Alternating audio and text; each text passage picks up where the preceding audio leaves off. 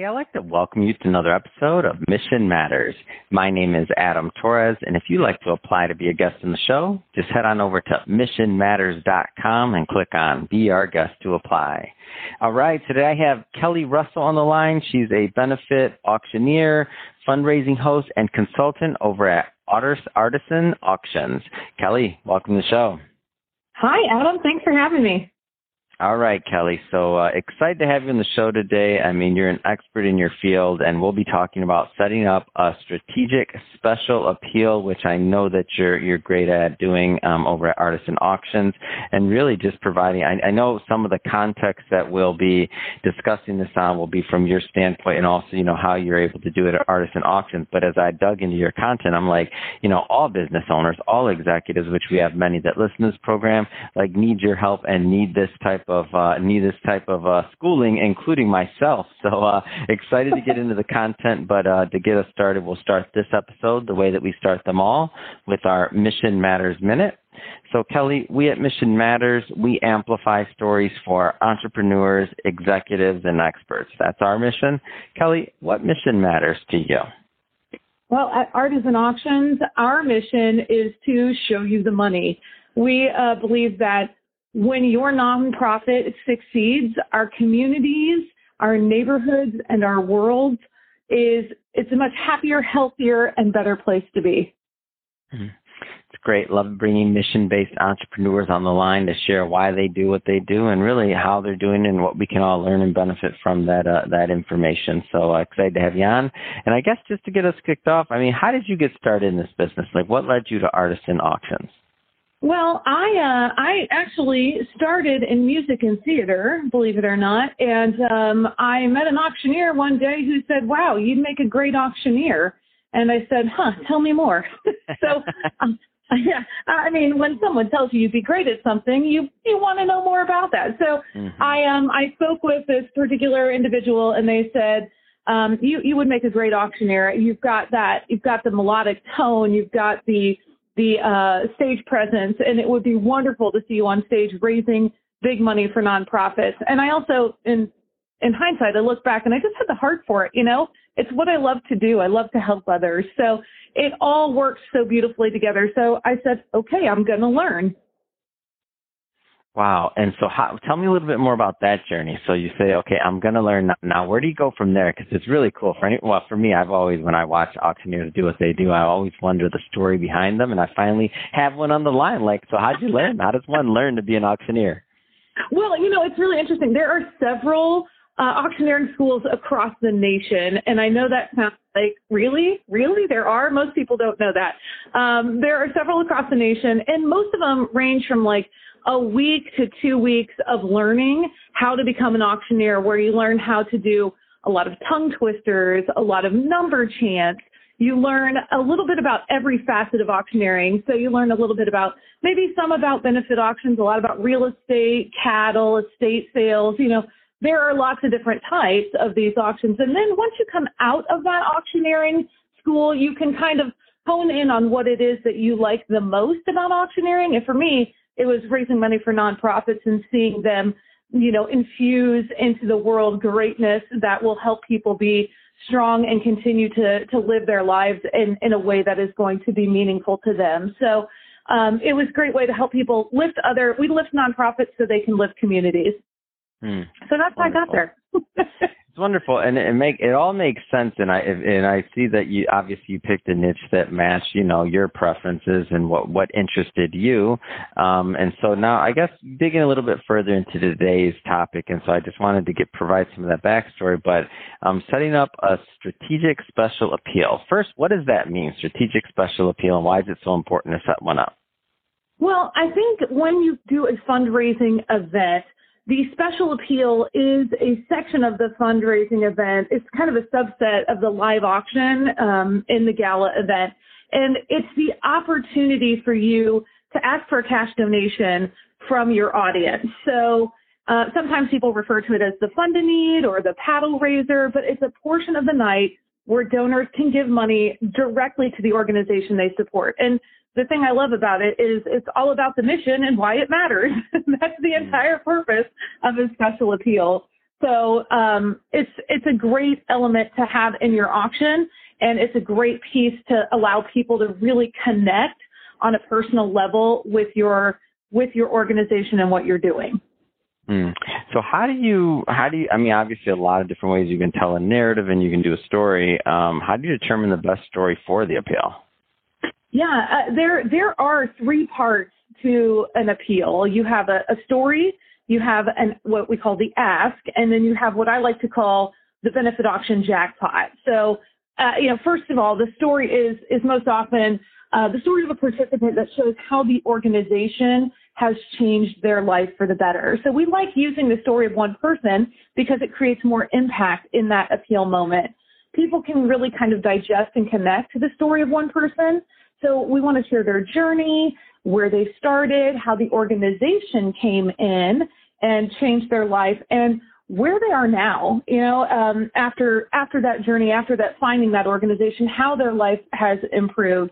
And for many organizations that we work with, we do this in the form of a video to really showcase that story. Um, I think that the very best stories that you can tell are ones that have resolve to them. So, meaning if you're talking about a person who had this great, you know, everything in life was going swimmingly, it was a perfect life, everything was great, and then tragically something happened in their life where they needed to reach out to an organization to receive that that help. Um, you know, sometimes the story isn't fully resolved. Sometimes the person is still on their journey, and it can be a little bit harder to get guests to understand the complexity of the entire story. So we like to have a story that has a lot of resolve to it, and try and tell a story that is is complete. Because I think when people can see the whole picture, if you have if you read a book, right? If you read a book and you get the whole narrative there, and you hear that hero's journey at the very end, you're like, wow okay, I get it. If you if you're stopped somewhere in the middle, it doesn't quite have the the emphasis that you want it to have. So it's really important to have that. So the best stories are resolved. Uh, we try and avoid the ones that are just starting because that it doesn't tell us enough. Um, but that's why people want to give. People give to people. They believe in in giving to support another human on this planet, which is why it's so important to tell the story of one person because we can connect to that person. We feel like we know them and then we feel compelled to give and support them. So then the organization can do more of that great work. Mm.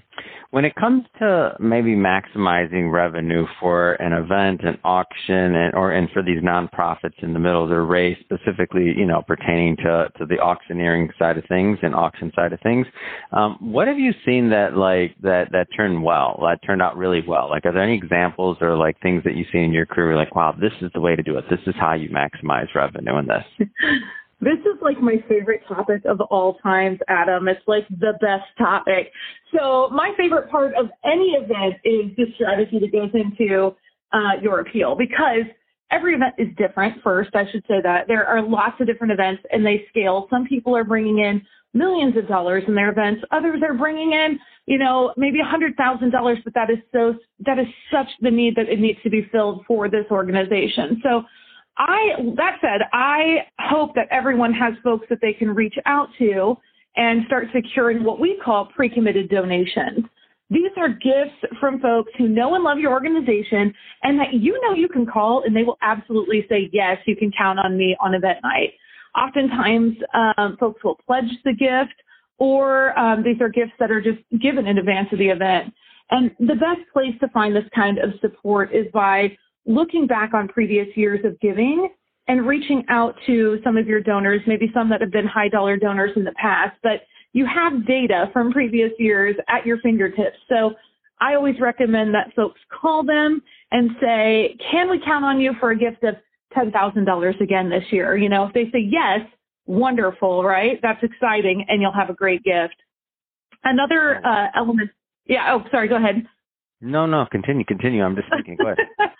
Another element that I like to use is what's called matching donations. And so maybe we get one of those pre-committed gifts that is a higher dollar amount and we can use it to match gifts in our appeal. So it's the opportunity to tell our donors, hey, do you want to double your impact? And of course they do. So we have an amazing donor who's going to match the first 25 gifts given at the $1,000 level, for instance. So you have a gift of $25,000 from this donor that you can leverage, and everyone that gives a thousand is like giving is like giving 2,000, which is great. And the, the whole goal with the the strategy behind the appeal is to start high and work our way down through the levels. So we like to start with three strong pre-commits at our top levels and then work our way down using the matching donations along the way. And again, the strategy is completely different for each event, but they can all use pre-committed pre-committed donations and they can all use matching donations. But the big thing that we have to do after all is said and done in the room and the collection of all these wonderful gifts is we have to thank our incredible donors with enormous rounds of applause before we continue mm-hmm. on with any other auction or programming that we're considering. Gratitude is one of the musts that has to happen at your event. Wow. And so, um, what kind of what kind of nonprofits have you seen? And, and I, the reason I ask this question, by the way, is because I want to, for the audience, especially nonprofits and otherwise, I want them to kind of put themselves in the shoes of. I know sometimes you hear things like, "Oh, you know, that'll work for them, but maybe not me," or "Oh, they can do it." Like, what kind of nonprofits have you seen kind of succeed in this space, from maybe large to small? Is this only appropriate for large ones? Like, give me a flavor for that. Yeah, uh, really, you know, I, it's funny. I always I like that you say give me a flavor for that because I always say there's lots of ways to bake a cake, and it's true.